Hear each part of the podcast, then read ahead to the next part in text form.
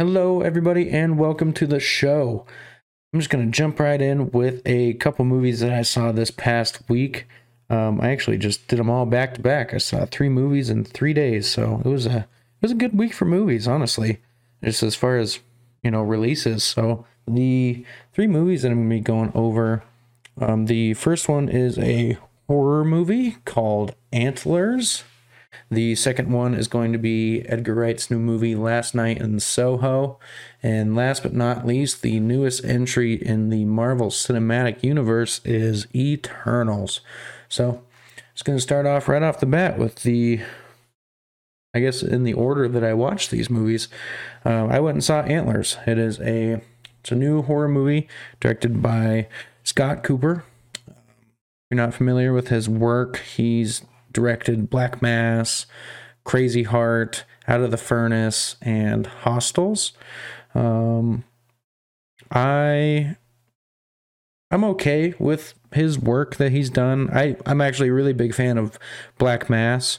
Um, it's a story of Whitey Bulger, but um, the other movies he's done, like Hostiles, I wasn't a huge fan of. It was kind of like a, a western.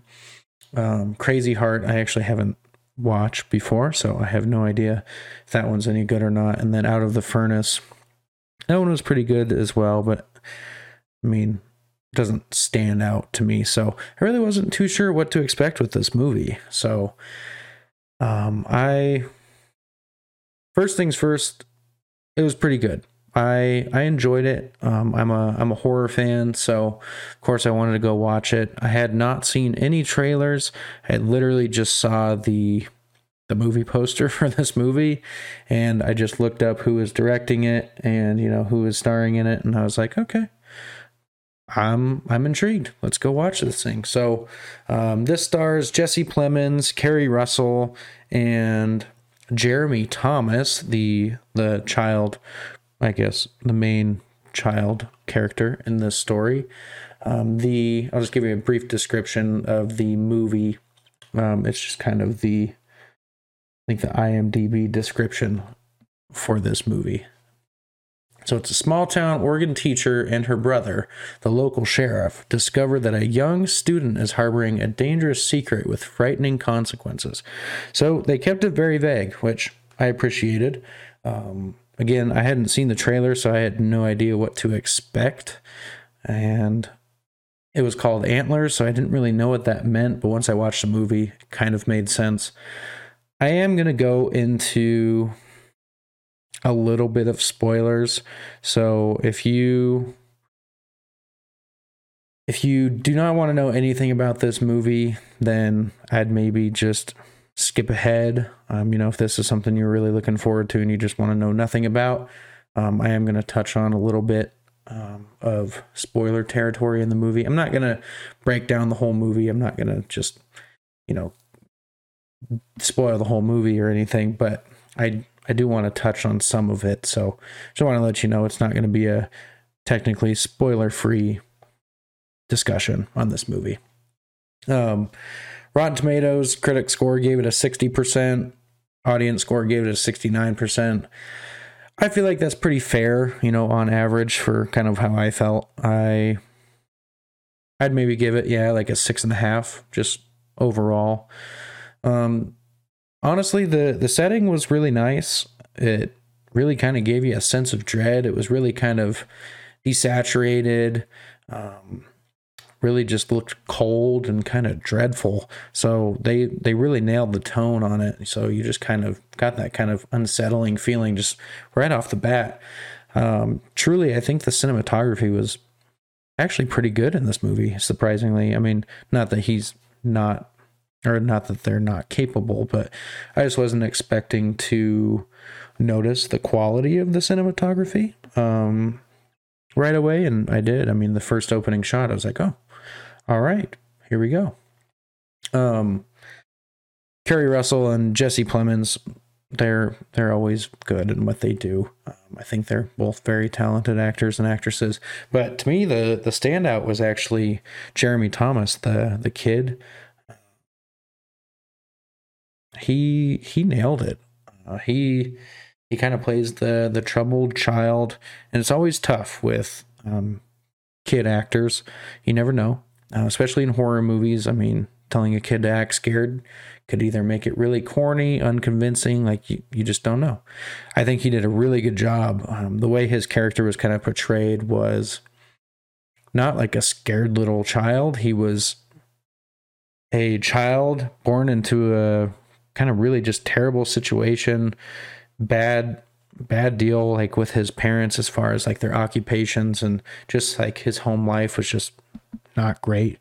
Um it kind of felt like one of those situations where it's like the kids having to take care of their family rather than, you know, their dad or mom kind of being the head of the household. It was like, you know, the kid, this kid, um, was kind of the, the head of the house. Um, what is the Lucas? Lucas is the name of the um, his character. But yeah, I think he did a really good job. You know, he he stayed really strong. You know, I I really felt for his character. Like I I felt so sad. You know, he at school you can tell he was just struggling and he didn't really want to be there and he was kind of the outcast and being bullied and he just he felt bad you know he didn't really didn't have any friends or anything. So it's just kind of sad. And honestly, that's kind of what I felt throughout this whole movie was it was sad. I was like, man, I'm like kind of expecting it to be I didn't want to say a cliche horror movie, but I wasn't sure what to expect, you know. I just wasn't sure. And no, they it really was kind of a, a horror drama. I mean, man, there was so much just like tragic stuff and you know, going back to a lot of the characters past, even like um, Jesse Plemons and Keri Russell's characters, their brother and sister living together, and they seem to kind of had a complicated past and a rough childhood themselves. Uh, it's, you know, they had an abusive father, and it was just a bad deal. You get a couple flashbacks with that, and it was just sad. You're like, man, these people have just been through a lot, so it was sad, but they did it well to where you really felt for the characters. Um, I'm just going to give it away the why it's called Antlers. I believe it's in the trailer. Again, I haven't seen the trailer, so I don't know if they tell. But the reason it's called Antlers is because it is based around kind of the story of the Wendigo, which is like a it's a mythical creature, I believe, in like uh, Native American I don't want to say history, but their kind of culture and their stories. And I'm not super familiar with the Wendigo as kind of a, you know, a mythical creature, but I knew what it looked like. It's kind of this giant monster looking like kind of like animal, but just this massive one with like a bunch of antlers. And I don't know, it's pretty frightening.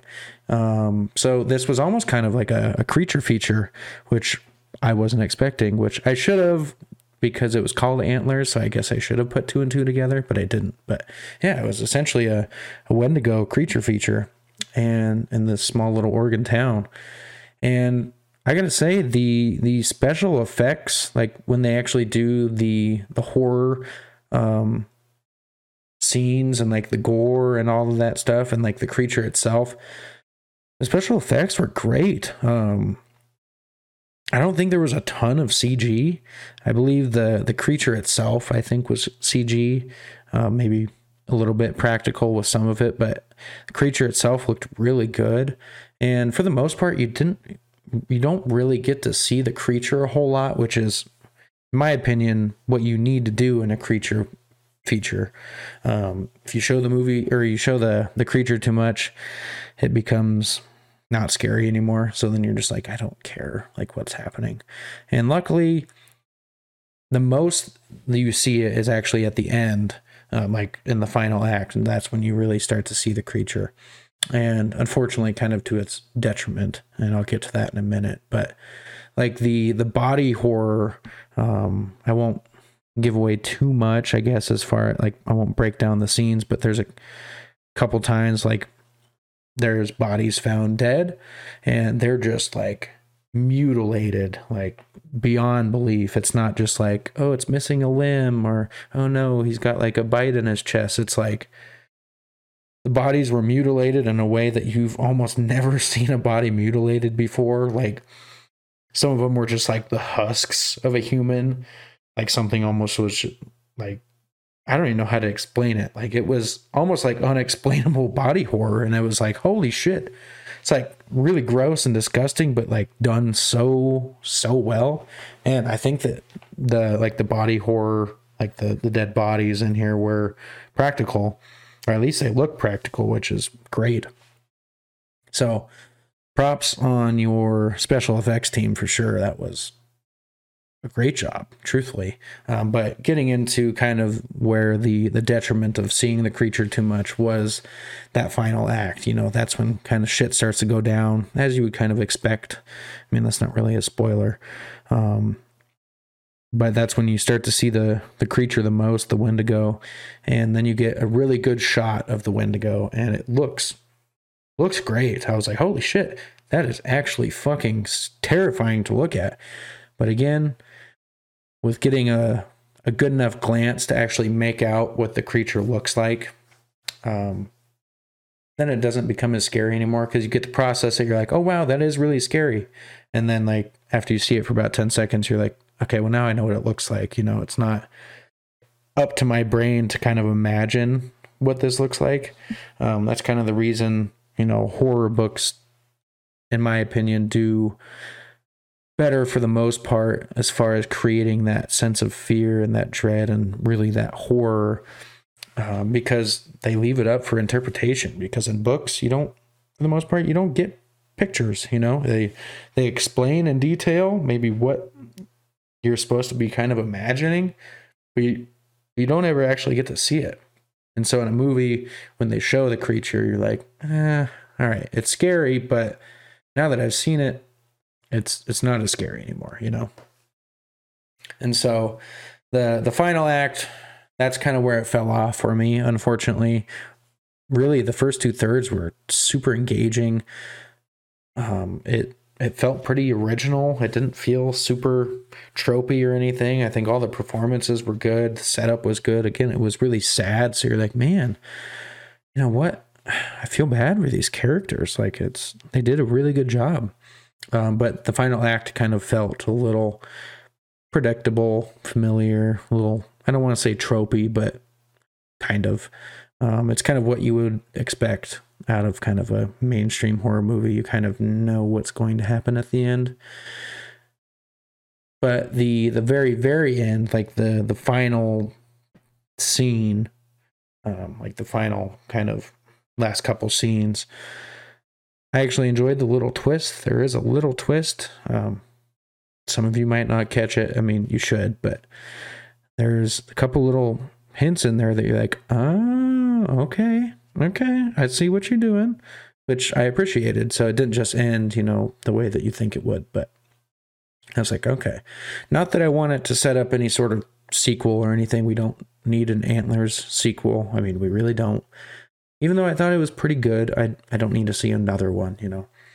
Um, but it it was good. I think the it was kind of interesting because even though it was technically like a creature feature, the way that they kind of did the special effects and a lot of the imagery and kind of um, uh, like I don't want to say foreshadowing, that's not the right term, but a lot of like the it was like kind of visual storytelling. Like it was trying to get the message across um, like visually. It didn't wasn't telling you. It was just kind of like a visual thing, and it was kind of like a play on the on like a metaphor for like drugs and like substance abuse and like physical abuse.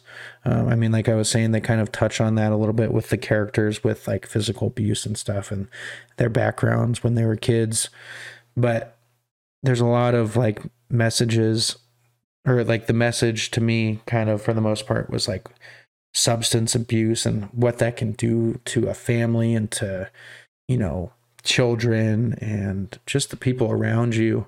And also the physical abuse what that can do to a family. And it's detrimental of course but yeah i thought it was i thought it was kind of interesting um, that that's kind of the message they were going for because it didn't yeah i mean it felt it didn't feel out of place i should say um but yeah I, again i think it was pretty good I don't remember the soundtrack too much. I do like to try and pay attention to the soundtrack, but if I'm being completely honest, I don't really remember it. If that says anything as far as how good it was. I mean, it gave an eerie sense to the movie, but there's nothing that I was like, holy shit, like there's something crazy about that soundtrack that you need to listen to. Like it was good. I'm not going to call it bad because it it did its job, but wasn't something some masterpiece. Um, couple good jump scares that felt earned. Um, this movie is kind of a slow, a slower burn. Um, I wouldn't say it's for everybody. I think all around is a pretty good movie.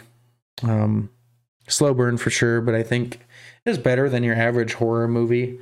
Um, I would recommend it if you're a horror movie, even just a casual horror movie fan. I think you'd probably get enjoyment out of it. But um, if you're not a horror movie fan, if you're just looking for, even honestly, it's hard to say the casual um, horror movie fan because I think if you're just looking for jump scares, like that sort of entertainment where you're just like, I just want to go in to be scared, it might not be as enjoyable to you. It might still be good, but not maybe what you're looking for because again, it it is pretty slow.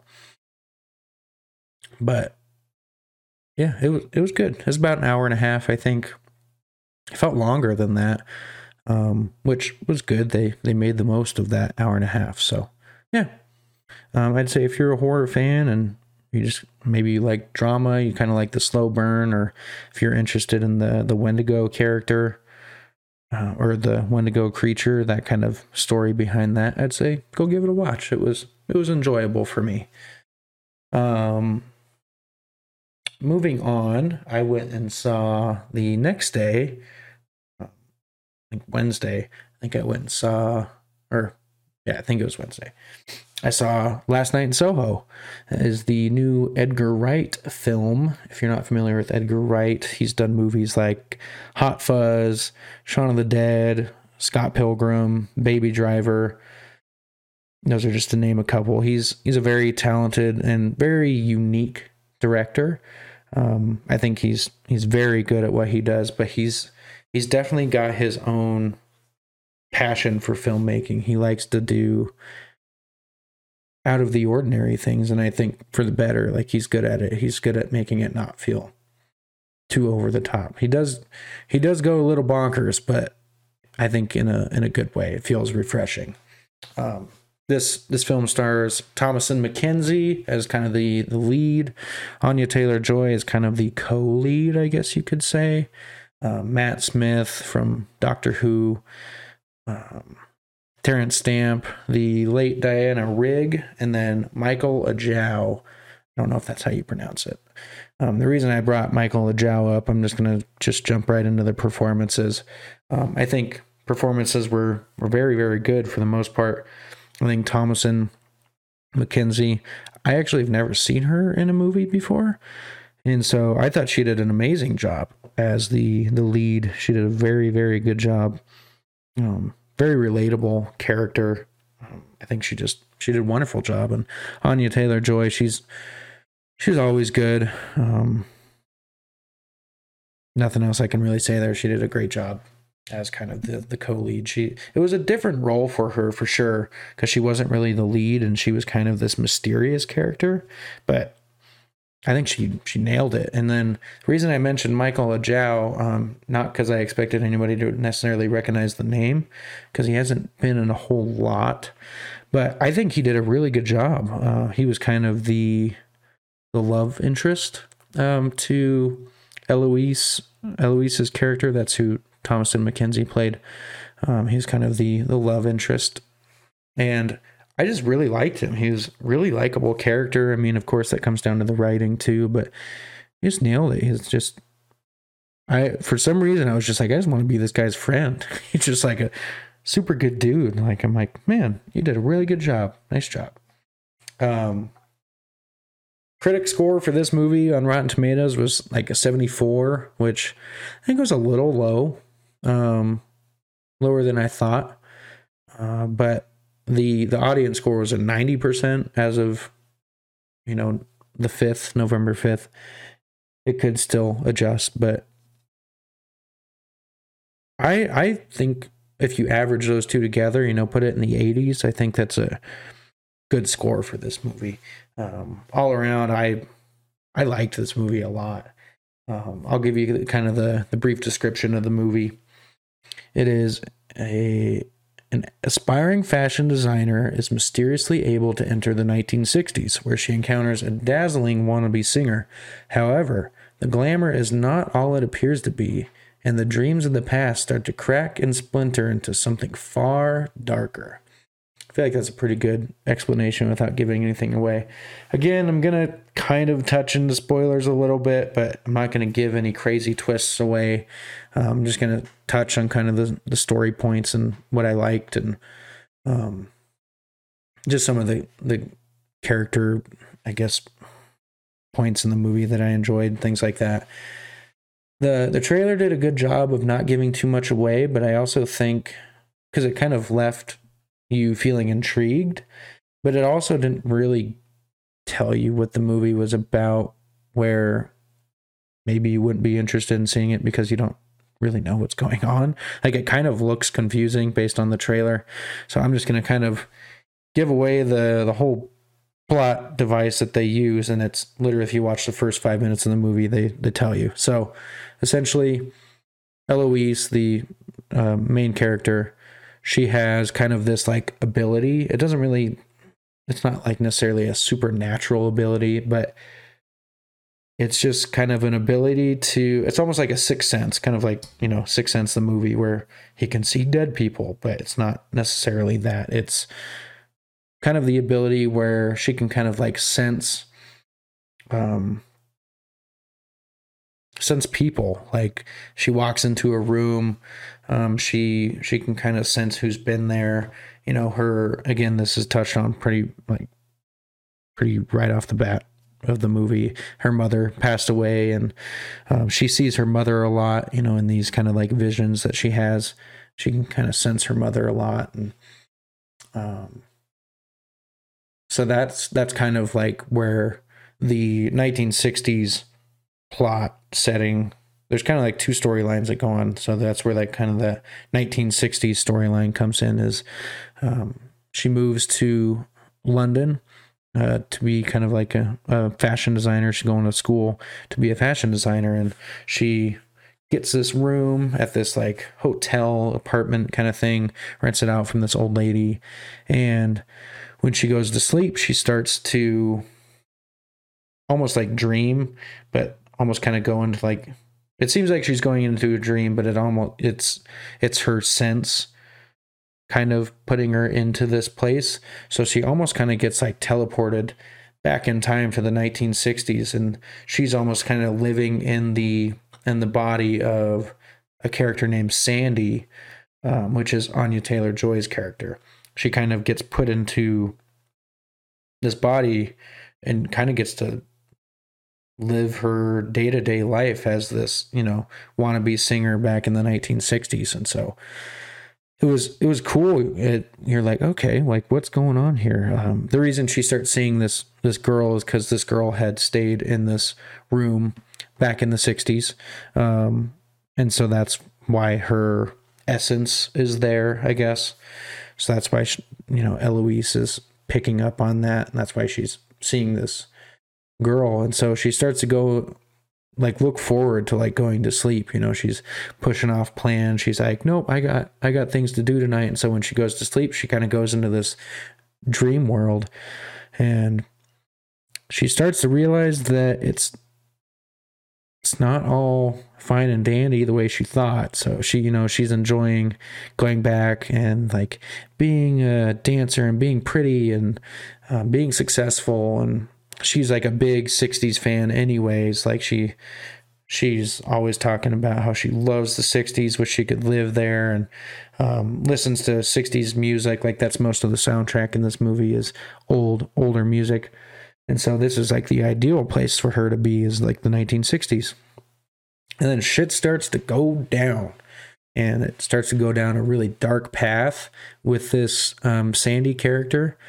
And Eloise kind of starts to realize that like what's starting to happen. She's like, "Oh my god, like what happened to this girl? Like she started going down this really dark path. Like what happened? And she almost didn't want to be in this world anymore. She's like, oh my God, I know, like this isn't what I thought. I thought I was going to, you know, live in this kind of second life as like a celebrity. And then it started to take this really dark turn. And she's like, I don't want to do this anymore. But living in this room and, you know, going to sleep and having this really like sensitive sense she can't really escape it. And so she kind of starts to see the horrors of what happened to this character. And you're like, oh my God, like it starts to go into some really dark shit that's honestly really relatable as far as kind of Hollywood goes. Um, this is kind of, I guess you could say, a, a spoiler plot point is it starts to go into kind of the kind of what women went through in Hollywood back then and what they continue to go through today. Not just women, but in this case, it was a woman. And what they have to do to succeed in Hollywood. And I, I shouldn't say just Hollywood, but to succeed, to be a celebrity. Like, in order to be a celebrity, you got to do some terrible shit to please and impress the the big wigs and like the big names of people that can make you successful. Um, I'm not going to get into details about that, but like perfect example is if you're not familiar, but like the Harvey Weinstein or Harvey Weinstein thing. You know him manipulating all of these up and coming actresses into doing really vile, disgusting things to him. And he's like, if you do this, you know, sexual favor for me, I can make you famous. And so it kind of touches on that aspect. And so you're like, oh man, like this is sad. You know, this is terrible. You know, I, I don't want to watch this happen. But, and that's what starts happening to Eloise. She's like, I don't want to deal with this. She's like, I don't, I feel terrible. Like I'm almost watching this go down, but I can't do anything about it because it's already happened.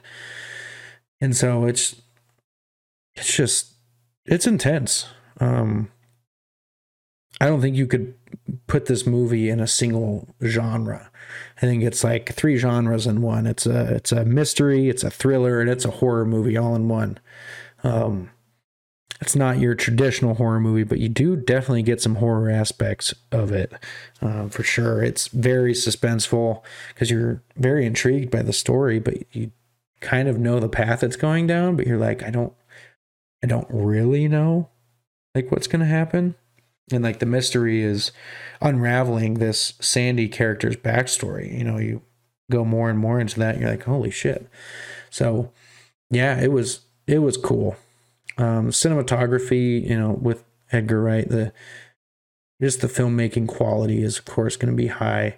Um, he's has a very unique way of kind of having movies shot. The editing was really cool. They did a lot of really cool camera tricks with um, kind of switching between Anya Taylor's Anya Taylor Joy's character and then switching it to like Eloise's character because Eloise is essentially, you know, living in the life of Anya Taylor Joy's character, but she's almost just like viewing it. She's not like physically doing it. She's kind of just visually there. And so it kind of pans back and forth between the two characters as they're in this world. And so it they do a really cool kind of just camera tricks with that. It's it's really unique. Visually it was just stunning. Soundtrack was very unique. Um, he's Edgar Wright's got a thing with music in in the best way possible. Again, that's kind of why his movies feel so unique because he he does have a very heavy focus on um, almost like musically storytelling, like music, musically storytelling. I don't know if that's the right way to say that, but he he does a lot of kind of storytelling and like giving away emotions and moods with musical cues. And so it's it's really cool. Not that this movie's a musical but there's a lot of music that influences how the story goes um, so soundtrack was really cool, and it really built up, built out that world, and kind of really just immerse you into the into the story. Um, again, the the story itself was really cool. It it hooked me right away. I I don't remember a point in this movie really until kind of that that final act until or that I really felt out of the movie at all. Uh, I was I was sucked in almost the whole way. Um, kind of going into that final act. I'm not I'm not going to go into the twists because um, you I think you should experience that. But there there are a couple couple twists. The final act for me, kind of the same with Antlers. It left a little bit to be desired. Um, the twists themselves were were good, I think, but once they happen, it kind of takes away from everything that the movie has just kind of told you. Like the whole story that you were given, you're like, oh, this is a really good story. And then the twist happens, and you're like, that almost kind of takes away from the story that I enjoyed so much a little bit. Like, just unfortunately for me, that's kind of how I felt, just kind of took away from the movie. Um, so that's kind of when I got pulled out a little bit. I still enjoyed the final act, but it didn't feel as unique and original as the first like two thirds of the movie felt. Um, again, I feel like the end wasn't predictable um, the way Antlers was, but it it felt kind of familiar. Like it felt like I had kind of seen it before. It wasn't super unique. Um, the visuals at the end are really cool. I really liked that the you know the final act visually it was really cool, but storytelling wise it was left a little bit to be desired for me personally. Um, so yeah, I don't know the the message of the movie um, was kind of trying to touch on the kind of the message of like sexual assault and kind of what the struggles of what people have went through and unfortunately I think still go through in like Hollywood and you know into stardom into fame like in order to get into fame a lot of terrible things that have to happen sometimes for some people and it's unfortunate. And i felt like that message didn't feel forced in this movie and it felt really strong for most of it. Um, but again towards the end that message kind of got a little bit diluted. Like kind of with the twists and stuff you're like all right i mean sure but it kind of diluted that that strong message and that strong story that we were getting throughout the whole time or like the whole first two acts of the movie. So yeah again i th- i think the message got across but it didn't it didn't land as well as i wanted it to. Um but all around it was a very fun movie i think. Um, i i really enjoyed it for the for the most part i would absolutely go watch it again I think if you're, I think this movie is for anybody. I don't think there's a, a specific audience that needs to go watch this. I think if you're just a casual movie fan, I think you should absolutely go watch it. Um, you want to be entertained, go watch it. If you like horror, go watch it. You like to be, you like suspenseful movies, go watch it. I don't know. It's I don't think there's a specific audience for this movie. I, I think it was very well paced. I don't think it was really slow. Good dialogue, good performances, good cinematography, good storytelling. I think it was a good movie. If I had to give it a, a rating, I'd say I'd probably give it an 8. 8 out of 10. It was good. So if you get a chance to go watch it, you know, now or maybe when it comes to streaming, I'd I say go for it. It's one that I definitely would recommend. And last but not least, I want to go over the newest entry in the Marvel Cinematic Universe, which is The Eternals. This is directed by uh, Chloe Zhao. I honestly have never seen anything she's ever done. Um, from what I could see when I kind of did some research, uh, she directed Nomadland, which again I have not seen, but that was like the only movie that I had seen um, as a movie that she's directed in in the list other than Eternals. So I am not familiar with her work. It looks like she's a writer on a few films, but again, I haven't seen any of them. So I was not familiar with any of her work, so I wasn't sure. Um, pretty pretty loaded cast for the most part. It Stars Gemma Chan, Richard Madden, Salma Hayek, Angelina Jolie, Kumail Nanjiani, Brian Tyree Henry, Don Lee, and a couple more that I clearly missed. But yeah, it it was a good good cast. Honestly, I was pretty pleased. I remember at the Marvel, I don't want to say showcase, but a few years back when they were announcing new movies and upcoming movies when they announced Eternals and then they brought out the cast. I was like, holy shit, they're getting some legitimate like actors. I mean, not that Marvel ever struggles to get talented actors, but I was like, oh, that's a good cast. Um, this was kind of a shock, but the Rotten Tomato score of this movie was low. Most Marvel movies, I feel like critics do a pretty good job of just I don't want to I shouldn't say a pretty good job, do tend to rate them pretty high. Marvel movies for the most part are rated pretty high. Not that Disney has any influence on how their movies are rated. At least what I thought, anyways. Money can buy you a lot of things. That's all I'll say. but I was shocked the Rotten Tomatoes score was at 49% as of um, right now. And this is opening weekend, from what I understand, um, for Eternals. So it could either go up a little bit or down, but the critic score is not good on this movie. It's technically considered rotten, and I was I was shocked again because critics usually score Marvel movies pretty pretty high. And from what I understand, this is the lowest rated Marvel movie in the Marvel Cinematic Universe, which is a shock, honestly.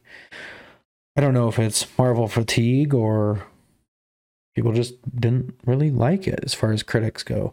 Um, the audience score was higher, which this is kind of where I sit for sure. Um, it, the audience score is an 86%, which I think is pretty good. Um, I think it's more than acceptable, but I was just shocked at the difference between the two. Um, I'm going to give a brief brief description of the of the movie. The Eternals are a race of immortal beings with superhuman powers who have secretly lived on Earth for thousands of years.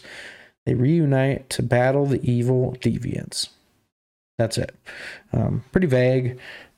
I knew nothing about the Eternals going in.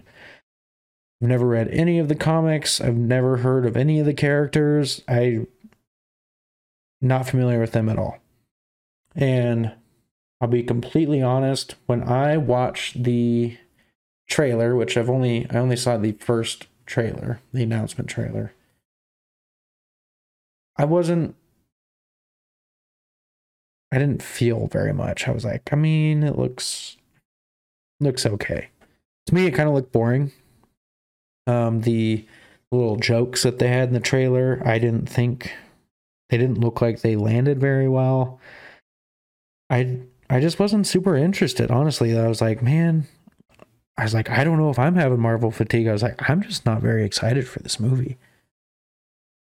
And it's not just because I don't know who the characters are. You know, I one of my favorite Marvel movies is Doctor Strange, and when I watched that movie, I had no no history with Doctor Strange as a character, so it's not that it just was because I'm not familiar. I just was not excited. And the trailer was very average, so I was a bit worried. Um, but I'll be completely honest. It exceeded my expectations. I I for the most part I enjoy Marvel movies. I'm actually more of a DC fan, just the DC universe, not necessarily the movies. I think the DC movies have absolutely struggled and do not even really compare with the success and the massive universe that Marvel has created. But just as a whole, I enjoy DC more. But I am I am a fan of Marvel. Um, and just the superhero genre. I'm a big superhero fan as well, as you can see in my background here. But yeah, I it exceeded my expectations. Not gonna lie, my my expectations were pretty low. I didn't really expect to enjoy this movie that much, but I was surprised. Um, the story, the story was my favorite part of this movie. Um, just real quick, I'm I might touch on minor minor spoiler points here. So again, with the past few movies I've discussed, it's a it's really hard because I don't want to say that it's going to be a spoiler free review and give away something that maybe you didn't know. And beings that I haven't seen all the trailers, I don't know what they've given away in the trailers. So I'm just going to say minor spoilers ahead. If you want to go into this movie with no spoilers, maybe maybe skip this one. So um, I'm just going to jump right in here. The story was awesome. I I thoroughly thoroughly enjoyed the the story. And that's something in Marvel movies that I don't feel like I typically get. I'm usually wanting to be entertained. I'm wanting to see, you know, the superheroes fight. I want to see some big old crazy fight scenes and crazy special effects and it's they're usually just super fun, you know. Um and this this movie felt different. It was slower paced um which I I actually enjoyed. It felt refreshing. Um it was really dialogue driven you know, it wasn't just a bunch of fight scenes. I mean, there certainly is action in this movie, but the the biggest highlights for me were the the story. It was super intriguing. It felt different. It didn't just feel very cliche. I mean, not that it hasn't I not that I don't think this story has necessarily been hasn't been told before, but I think they told it in a very good way. I I enjoyed it and it just felt different than what we are used to seeing in the MCU. And I think maybe that's kind of what jarred some audience members and some critics. Maybe they're just used to the MCU formula, and so maybe it was a little shocking. I don't know. Um, it just really felt like its own thing. It, I mean, clearly it's building as part of the Marvel Cinematic Universe, and it's got to connect, but it didn't feel like just a setup movie, which was what I was kind of worried about. You know, I was worried it was just like, hey, here's the Eternals. This is gonna be like your next Avengers. You know, I wasn't sure what it was trying I was gonna try and do, but it it surprised me. It was different than I thought and in a good way. Um until the end. And this has been a trend with these the past couple movies that I have just talked about in this review. Until the end the the final act is where the movie kind of fell off for me unfortunately it's where it really kind of started to feel marvelly you know i didn't it was certainly a marvel movie you know i mean of course it's a marvel movie you can kind of tell but it felt different for me throughout most of the movie. Um, the action scenes is when it kind of pulled me out. I know you need the action scenes because they're superheroes but it's kind of when it pulled me out uh, because to me the the story was so intriguing that when they started fighting and it didn't feel supernatural like in the story. It didn't feel like that's when a fight should happen. So it was just like okay you're just kind of putting a fight scene in here to keep people engaged. And that's kind of where it fell off for me the the fight scenes. And then at the end you know of course there's going to be a big fight scene at the end and it's kind of what it pulled me out. Um, not that I didn't enjoy the end, you know, it was it was still good. I still enjoyed it, but it it just that's where unfortunately it kind of fell off. And I read something today that really kind of nailed on the head how I felt about this movie. And this was the this was the quote. It said the concept of Eternals is a lot more interesting than its execution. And I don't think it can really be put any better than that for me personally. I think the concept of it, the story of it, I think the world that it was kind of building was really cool and really interesting and really unique. Again, for the Marvel Cinematic Universe, it felt different. And that was super refreshing for me. Um, but its execution of the whole story and how it all kind of wrapped together and how it completed. I think the execution was was not great. It wasn't bad. Well, you know, it wasn't absolutely horrendous by any means. It didn't completely kill the movie for me, but it just wasn't executed as well as it could have, you know? Like I feel like the concept was a lot better than the than it was executed. Um kind of jump into a few things that I liked um and disliked. Um just a couple things here and there. The the humor surprisingly hit better than I thought, just based off the trailer. Again, the if you've seen the trailer, like when he breaks the table and he's like, "Oh, you must have built a fortress in here," and he's like, "Oh, it's IKEA fall collection." I'm like, it just felt really forced. And like when he's like, "You want to know what never saved the world? Your sarcasm." I was like, "This feels super corny." I was like, "I'm," uh, I was like, Marvel's humor can be hit and miss. For the most part, it hits, I think, with their kind of one liners, but sometimes it's really cheesy. And I was kind of worried that's what was going to be, what was going to happen in this movie. But honestly, those lines that I was worried about in the trailer, those two specific lines, you know, the, the IKEA and your sarcasm, those jokes actually hit for me when the movie, like in the movie, the the kind of build up to the joke and the the payoff of the joke I think hit a lot better with the actual context of the dialogue in the movie. Um, so yeah, the humor the humor worked for me. It was a little bit more subtle. Um, it wasn't everybody being hilarious and dropping one liners. A couple characters more so than others. Um, Brian Tyree Henry, I think, did a really good job. His character Phastos um, his was like a, a, subtle humor where like Kumail Nanjiani, his character was of course naturally charismatic and funny and just like spontaneous and yeah. So of course I enjoyed him. To me, um, just as a whole though, as all of the characters, because there were a lot of characters in this movie. Um, the Eternals are a pretty large squad. Honestly, it was about half the characters that were actually interesting to me and unfortunately, it was mostly the side characters that I was interested in. Like the main characters, and this really isn't giving it away. I think you can kind of tell by the trailer who the who the main characters are going to be. Um, Salma Hayek's Ajak, um, Richard Madden's Ikaris, and then Gemma Chan's Sersi. I think they were kind of supposed to be the main characters, and truth be told, they were the least interesting to me. Um, I don't know what it is. I mean, maybe I, I tend to like these side characters a little bit more, just maybe because I don't get as much. So I'm like wanting more, you know? But I don't know. Those main three just didn't really do it for me.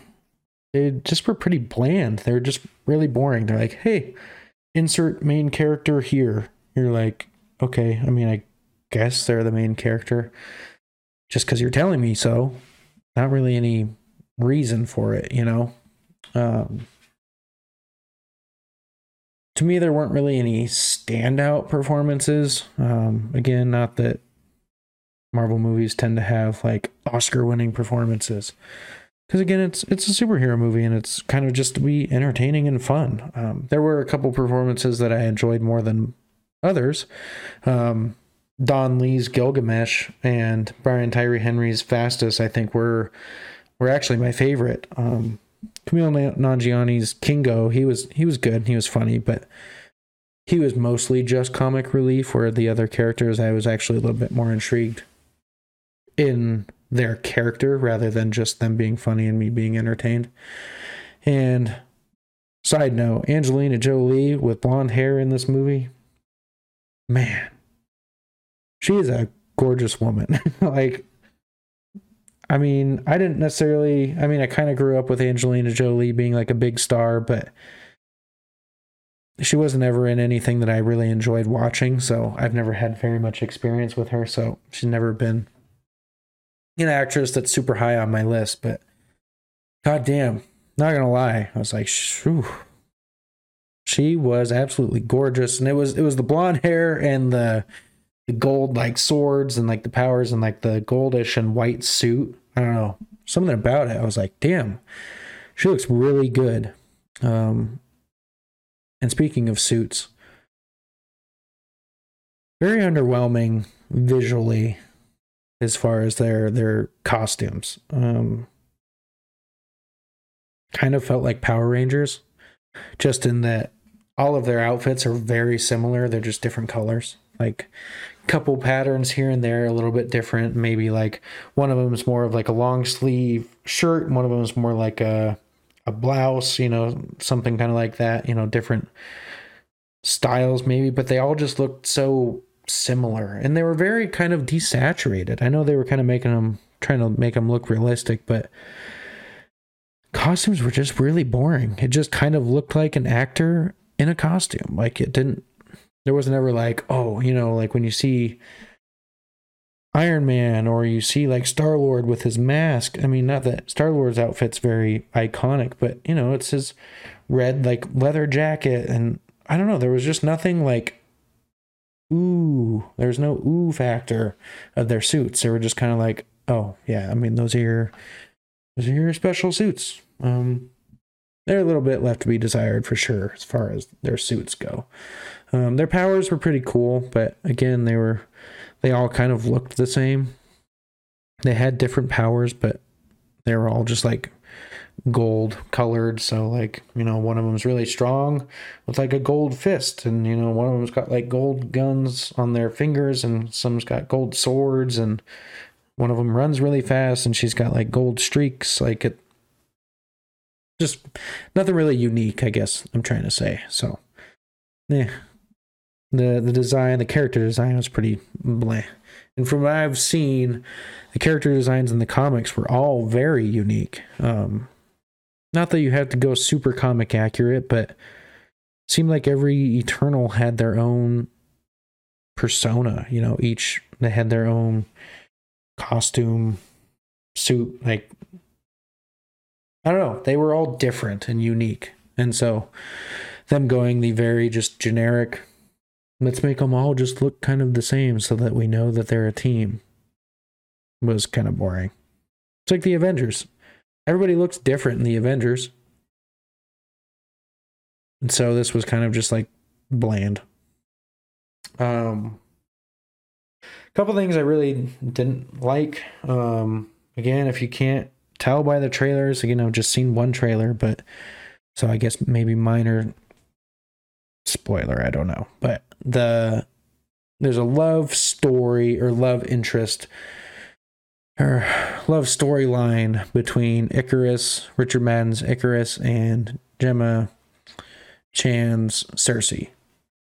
Um, you know, they've been together and in love for thousands of years, and then they've in the present day they're it's not really working out and so it's kind of complicated and you're just kind of meant to believe that they have a history together. You don't ever really see it, unfortunately. So it's like, oh, we have such a history together. Oh, we've been in love. I can't do this. Oh, you know, we we've done this for thousands of years. You just kind of have to believe what they're saying because they don't ever really show you. Like, I don't know. It was just a very uninteresting love plot line, and they focus pretty heavily on it, and so I was like, mm, yeah, whatever. Um, the characters of Druig and Makkari, uh, they kind of took a back seat. Um, for the most part, most of the characters had pretty equal amount of screen time, but Druig and Makkari's characters were I don't want to say they were bad. I just feel like I didn't get enough. Like personally, I wanted I wanted more of them. Um, they kind of took a back seat, and I feel like they had kind of interesting stories to say, more so with Druig, but I wanted to I wanted to see more from them personally. Um, I I honestly think this movie would have been a lot better as a Disney Plus series. I I'm one that thinks that movies are still an absolutely viable form of media. You can still absolutely tell a great story inside of a movie. Um, you can still develop characters. There's, I mean, they've done it with Marvel in the past, but I think miniseries are becoming more popular and they've been very successful for Marvel. Uh, I think it gives you a another way to really dive deep into the characters and kind of just relate to them a little bit more. You know, you you get to live with the characters a little bit. I think this would have been a really good opportunity to build out this team or this family of characters. Um, you could have really focused on them a lot more in a mini series. And I think it would have been a lot better of a payoff because each thing that happens with the characters, you would care a lot more about them and you kind of understand, you know, say like the, the love plot line between Ikaris and Sersi. You could have really explored that. You could have dedicated a whole episode to that that plot line. And I think that would have really given you feeling and emotion towards them as a couple or, you know, just as characters. You would have understood that. And so I think this would have absolutely, in this case, would have been better as a mini series. Um, I think the the Celestials, the big giant, I don't really know what you, I don't want to call them creatures, but giant beings, those cosmic beings. They did a really good job of those. Those look really cool, and they were able to really give you a good viewpoint of the grand scale of how massive these celestials are. You know, they could have just said, hey, there's these really big beings, and they could have just showed their head and just been like, hey, they're big. But the way that they shot it was like, hey, you get the celestial and you see up close, you're like, oh, you know, the characters are this big on the screen where the celestial head takes up the rest of the screen and then the eternal is about this big.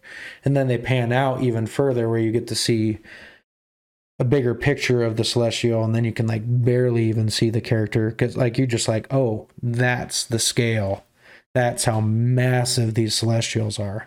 And i thought they did a really good job of capturing that point of view as far as their size and just how grand they are. They're just massive beings.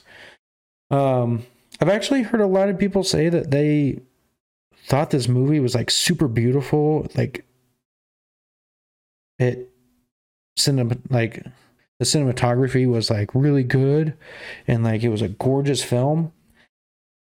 And maybe it's just me, but I I don't feel like it was all that great like visually again the suits were bland. Um a lot of the set pieces felt really cgi like the deviants even.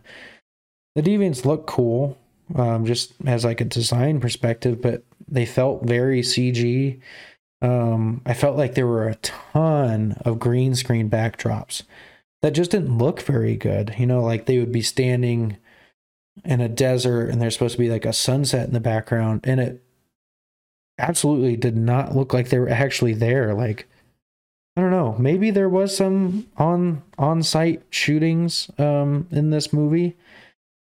I just didn't get a lot of it. Um, it just really felt CG to me. Um, when they're in the city, you know, it looks good because I think they actually shot that on location. And then there's a um, few scenes where they're in like a forest, and like that to me looked pretty good because I think that was shot on location. If not, it looked they did a good job with that. But all of like the the desert and like I don't know, like the the sky backgrounds and stuff didn't look good to me. And so like visually this movie wasn't all that spectacular. And maybe I'm just recently spoiled with Dune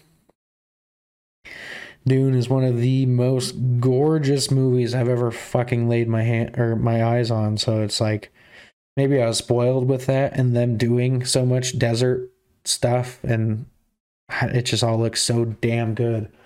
So when I saw this movie, I was like, oh man, yeah, you guys definitely didn't put as much time or effort into the backdrop, or you didn't care as much for how it looked, you know, as much as Dune was going for.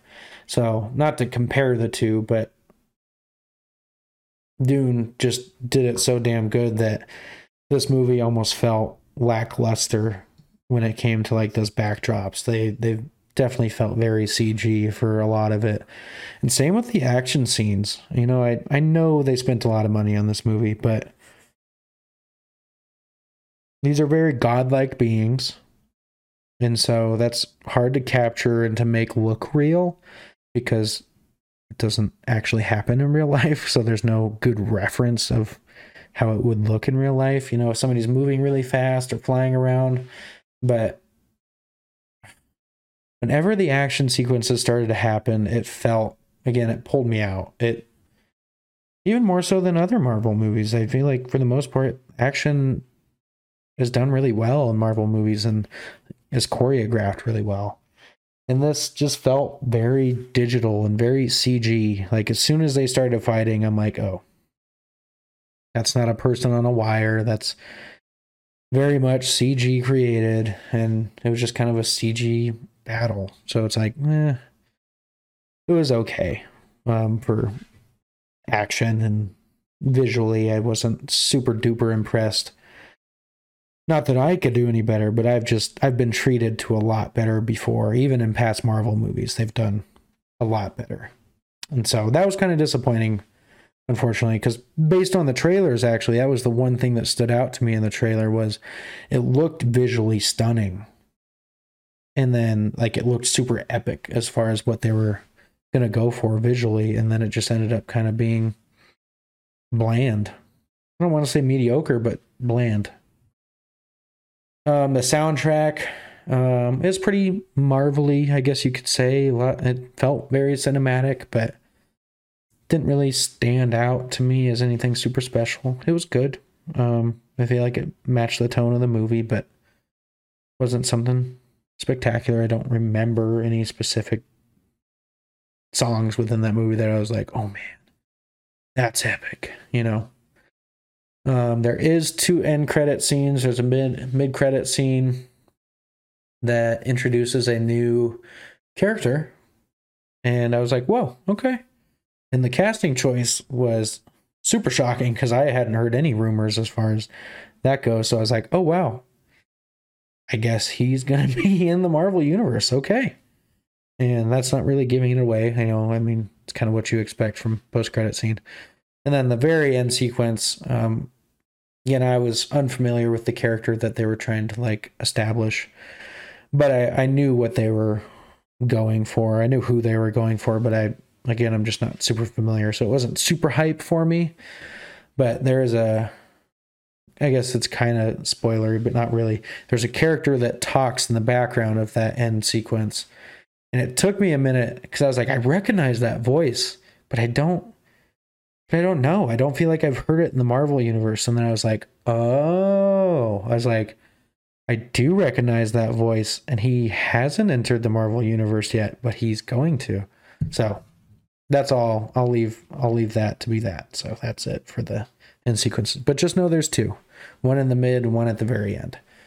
Um, but all around, um, again, it, it exceeded my expectations. Um, they were pretty low to begin with, but it exceeded him pretty well. I I enjoyed this movie. I did.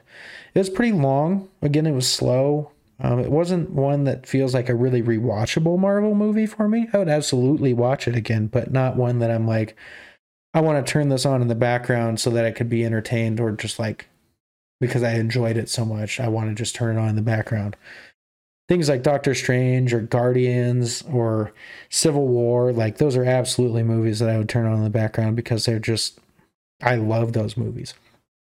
Like this isn't one of those. This one's a very grandiose, epic movie and it felt that way. And it's not one that you would I feel like just casually watch. Um, takes a little it's a little bit more thought provoking, I think, than the casual MCU film. Um, but it was good. Left a few things to be desired, and I'd absolutely recommend it if you're an MCU fan. I think you need to watch it if you're, you know, if you like Marvel and you want to continue going through this universe. I think you got to watch it. But Um, and if you're just a superhero fan in general, like you like that genre, I say go for it. Um, yeah, I think I think you should watch it. Um, I don't think there's. I think the the main audience of the people that would enjoy this movie are Marvel fans and superhero fans. Um, I think if you're just a casual viewer, I think you would enjoy the story maybe, and because it, it is very again thought provoking and interesting story. There's a lot of conflict there, so I think you could definitely be invested as just a casual viewer. But I don't know if this movie would be super entertaining to you if you're not super familiar with the universe. It might be kind of slow for you, not super entertaining. But all in all, I think it was good. Um, if I had to give it a rating, again, I want to watch it one more time to really solidify how I feel about the movie because I've just seen it once and it's a lot to to grasp. But I'd probably give it six and a half or a seven. Um, I don't think it quite breaks my top 10 as far as Marvel movies go. It's up there. Um, I think it's in the the top half for sure of the Marvel movies, but yeah, maybe like a 65, 70% if I were to give it a rating. So, yeah, I say I say go watch it. You know, if it's one that you have been wanting to watch, just go for it. It it was enjoyable. Um, I think it was good. And that's about it. Um, those were the three movies that I saw this week. Unfortunately, there's not a lot of. I was kind of spoiled this week as far as movies that I've been wanting to watch. There's not a lot of movies coming out within these next like two weeks um, that I'm really looking forward to. Uh, the only one I can really think of is um, Benedict Cumberbatch's new movie on, I think, Netflix called Power of the Dog. Uh, looks really cool. Um, it's kind of like a western, looks like. So I don't know. I'm. It looks cool, but that doesn't come out until the 17th. So I gotta wait a few weeks as far as movies that I'm really wanting to go and watch. So I don't know how much movies or newer movies I'll be talking about with within these next few weeks. I mean, I'll definitely still be hopping on here, but I just might be maybe going back to a few movies I either haven't seen or just a couple older movies that I want to revisit. But I don't know as far as new new movies coming out that I'm really looking forward to. So it's unfortunate, but it's the way it goes. I'm kind of thinking about doing maybe within these next few weeks while I'm kind of waiting for a few more movies to come out that I'm wanting to see. Maybe doing a kind of like a movie ranking or like a tier list kind of deal where I probably like a horror movie. I wanted to do it for Halloween, but I just had too many movies to talk about. Um, maybe like a horror movie tier list and kind of go through all my favorites and kind of rank them. I'm something I really want to do. I think that would be fun. And I think that would come across well on the audio format too, just as far as discussing movies. And I also I have a, a friend that's a really, really big Marvel fan, and he hasn't quite seen Eternals yet. So I'm hoping that he sees it this weekend. Um, and I'd really like to do a little collaboration with him and maybe do a, a lot deeper dive a more in depth review of Eternals with him, and maybe kind of get his his perspective on it because I know again he's he's a lot bigger Marvel fan than I am, and I think he's more familiar with the comics and the characters than I am. So I would like to do a little collaboration with him and see if maybe we can get a big discussion going on Eternals. So um, might do that over this next week or so. And really, that's about it. So um, again, thank you for supporting me. I really appreciate all the all the support on the show, and really just want to say thank you everybody for stopping by, and I'll see you on the next episode. Thanks.